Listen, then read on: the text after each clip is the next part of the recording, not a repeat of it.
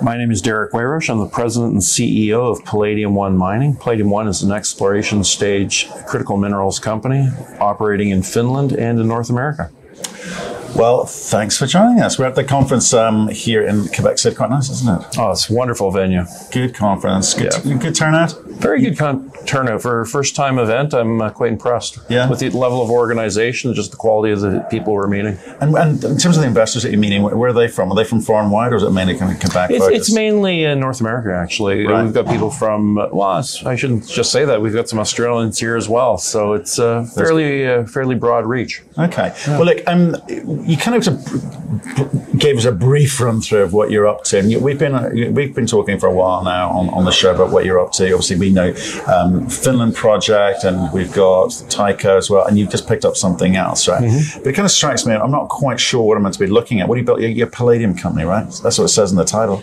Well, it does say it in the title, but look, the, the, the, we are working in the area that the industry is really talking about, and that is critical minerals, reduction of greenhouse gas emissions. So, yes, we have palladium in the title, but we're really having a full suite of critical minerals to deal with green transportation. And we're already in the game with regards to having the PGs in, in Finland, which are used in the automotive catalytic converters for the reduction uh, uh, of the harmful effects of emissions. But we're also, you know, working with uh, nickel, which is in absolutely huge demand and growing when you look at any of the, uh, the the forecasts out there, as well as copper with our Tyko project. As you say, we've just picked up another project. This one is a nickel copper in the in the Yukon. So we're really trying to build a, a company that is relevant for where uh, governments are talking about, you know, in, in terms of what they need to support industry and what the industry is really looking towards. Okay, so okay, that's interesting. So you've got obviously in, you're in Finland and you're in North America. Both of those have big kind of critical minerals pushes, and the governments are talking that language. I, I agree with you on that one. But how do you how do you insert yourself? I mean, you're going to be seen as a North American player. I mean, what, what's what's happening in Finland? How, how does that advance, and is it meaningful? Well, our most advanced asset is actually in Finland, and we're very much seen as a Finnish company at this point in time. That's where we have our existing resources. It's a large endowment, over 4 million ounces at, this stage, and, and still growing. So we get a lot of attention from, it's called ESG funds or ESG investor focused individuals in, uh, in Europe because it, it's a Scandinavian story. Um, palladium, platinum, nickel, copper, all these things we have, cobalt, are on the critical list in uh, in the EU. While in uh, in North America with our Tyko project, we're obviously hitting the the North American uh, critical minerals lists as well. So we're we're hitting both sides of the pond. Okay, but it's, you're a small company. You've Mm-hmm. got you've got to. I guess you've got to got to be focused. You're saying you're focused on critical minerals broadly. You've got those two kind of ecosystems, both kind of desperate. Well, if I if I talk to OEMs or battery manufacturers, Mm-hmm. if it, Elon Musk yesterday with it in the Saudi Arabia um, broadcast talking about the main concern is, is supply constraints. Mm-hmm. So I, I, I buy that from, from you, but if you're then going to work out how you insert yourself and take advantage of that that mm-hmm. situation. So Europe is going to be very different from North America. Mm-hmm. So, given Finland's the most advanced project. wh- wh- How, how are those conversations going? What's your end game there? Well, the market is definitely moving towards the battery electric vehicle. We just really don't know how fast it's going to go. It, it is going to be a transition period of time here. But right now, I think we're very relevant from a security supply as it relates to the uh, the Finnish project, where we have the plat or palladium being the dominant metal. OEMs have a security of supply issue with 40% of global mine production coming from Russia, another 40% coming from South America or South Africa. Right. There- There's huge uh, risks associated with these jurisdictions. So we're, I think, relevant right now in terms of the current conversation and the current supply risks that the the OEMs are having to deliver vehicles to the market.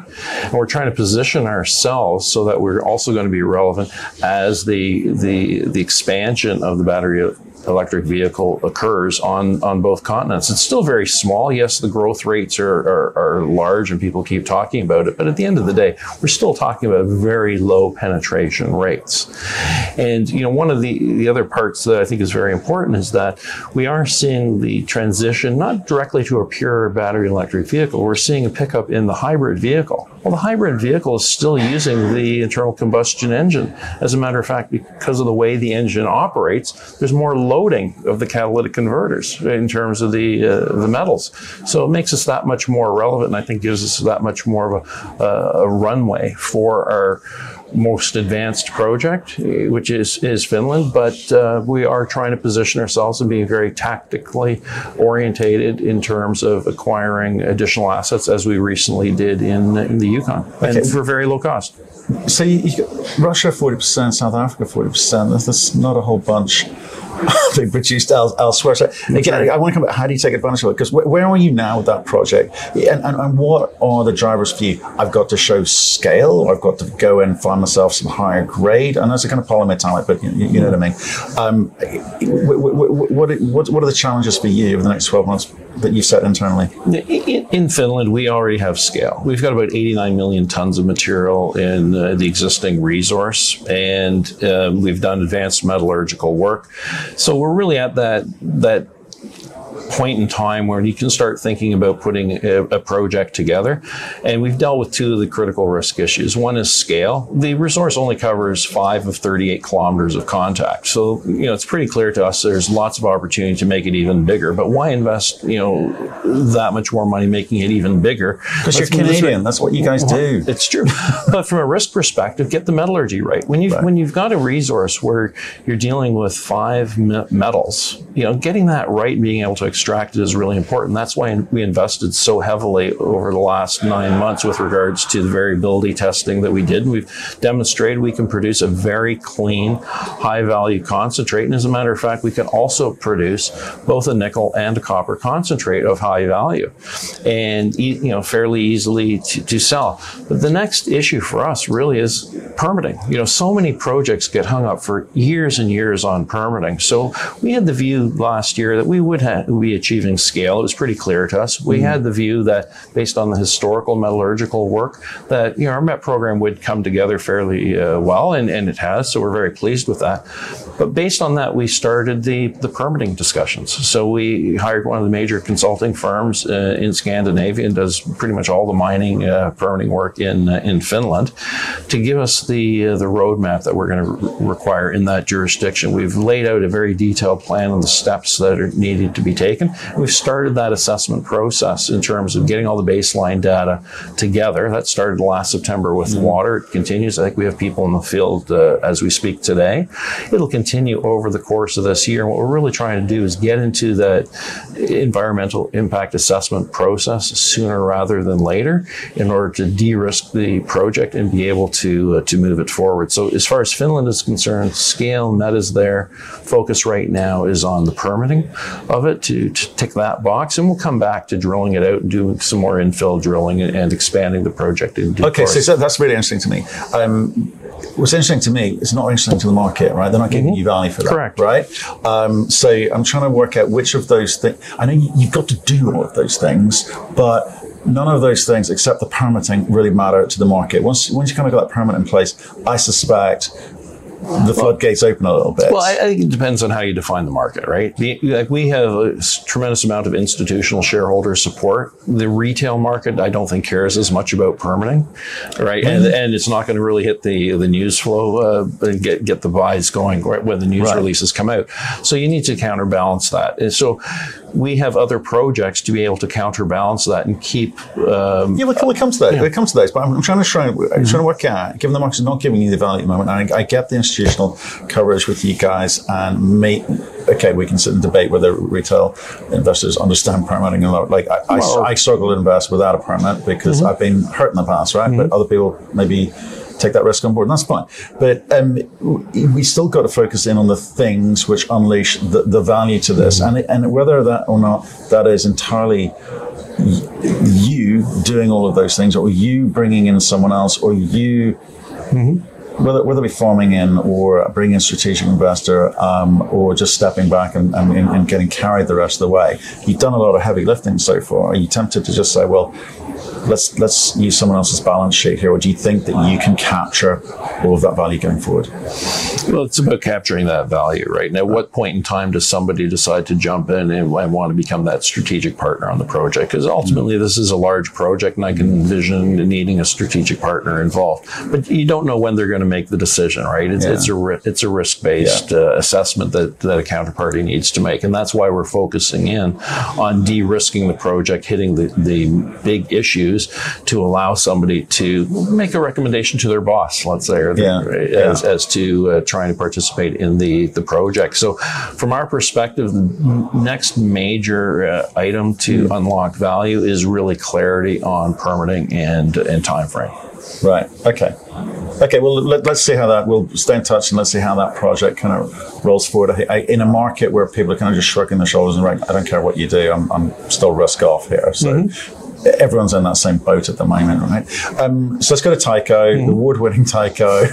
I keep saying that's a joke, but um, is that was already in the portfolio. It was. You kind of brought it back to life, as it were. You, are getting that thing going there. So, yeah, what's happening at the moment? Yeah, no, Tyko is a great story. It was actually the the asset that took the company public. It was the qualifying asset, and it was basically a second fiddle. We were focused on Finland, and it was a clear path to adding value mm-hmm. there. Mm-hmm. But when COVID hit, the opportunity arose to raise a little bit of money and continue exploration yeah. in, in Ontario while we had to shut down in uh, in Finland.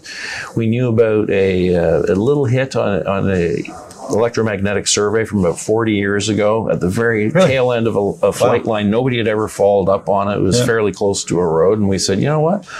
What we may as well take a take a look at that thing. We did some soil sampling around the area, got fantastically anomalous values in soils. Uh, and, you know, followed it up with drilling, spectacular results. You know, very high grade, 10% nickel at surface. And that really gave us the encouragement to spend more money on the project because it was mm. second fiddle. We weren't uh, planning on uh, deploying a lot of capital there. We did a large uh, electromagnetic survey across the entire property looking for additional conductors. We've gone back to those uh, areas, especially those where we had multi line anomalies, mm. did soil sampling programs. We've done ground based geophysics and really just trying to check all the boxes in a very disciplined approach to, to really develop advanced uh, exploration targets. It took, unfortunately, nine months to get uh, three of five drill permits. We're still waiting on, on a couple more, but we've mm. got them. Mm. So we've got uh, drill rig on site right now. We're starting to uh, test. So I think as we look forward over the next six months or so, it's really the, the excitement from the drill bit that we're going to be getting on the Tyko project, where again, we, you know, we've got nickel and copper, two very hot uh, metals thematically relevant. They're on the critical um, minerals list.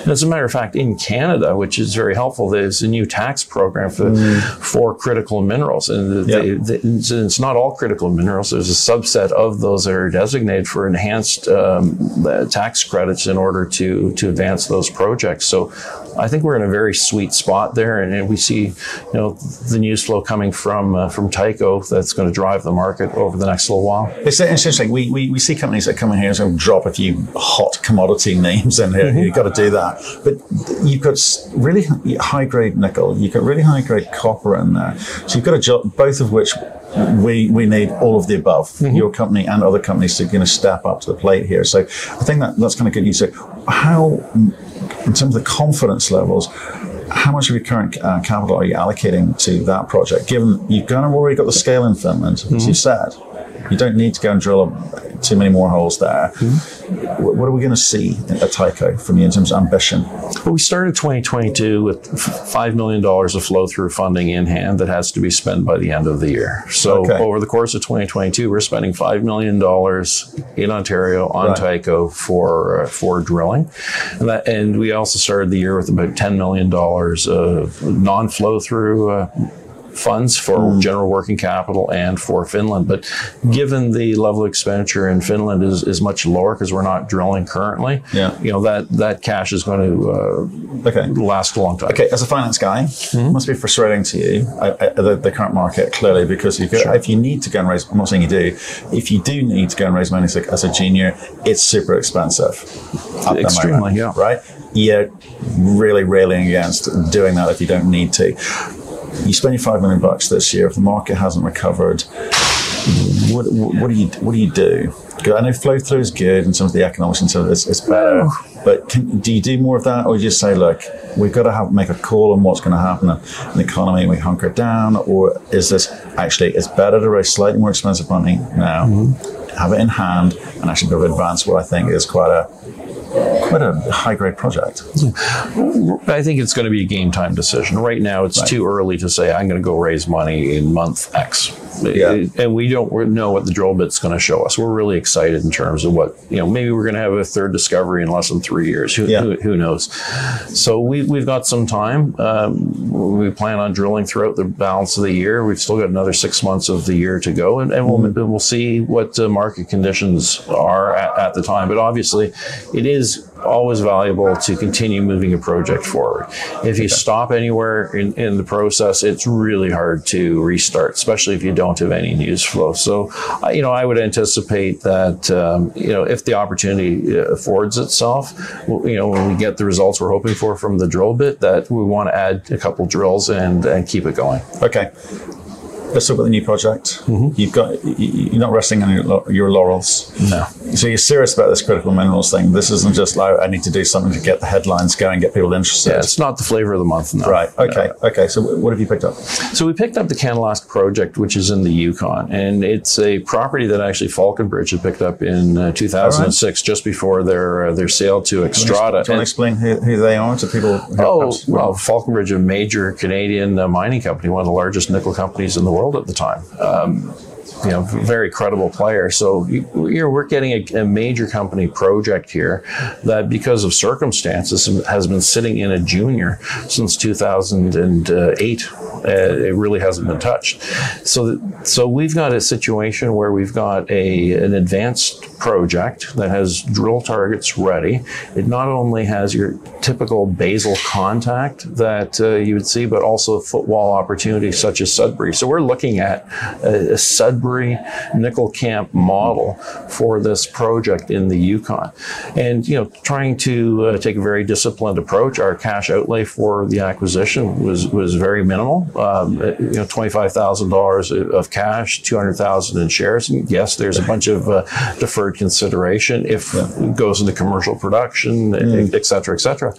So, you know, we see lots of opportunity on this because we've already got a de-risk situation. We'll be doing some geophysics and uh, following which we would hope to do some drilling. But first and foremost, we need to go and engage with the local communities and, and get the social license.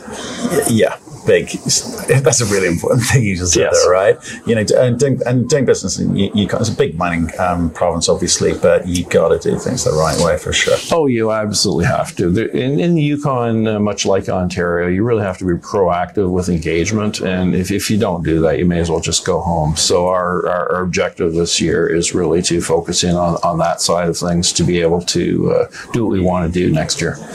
So you're now sitting on three quite big projects potentially in terms of land package and, and the grades. The historic data suggests, and your, your drilling suggests that these are, you know, meaningful.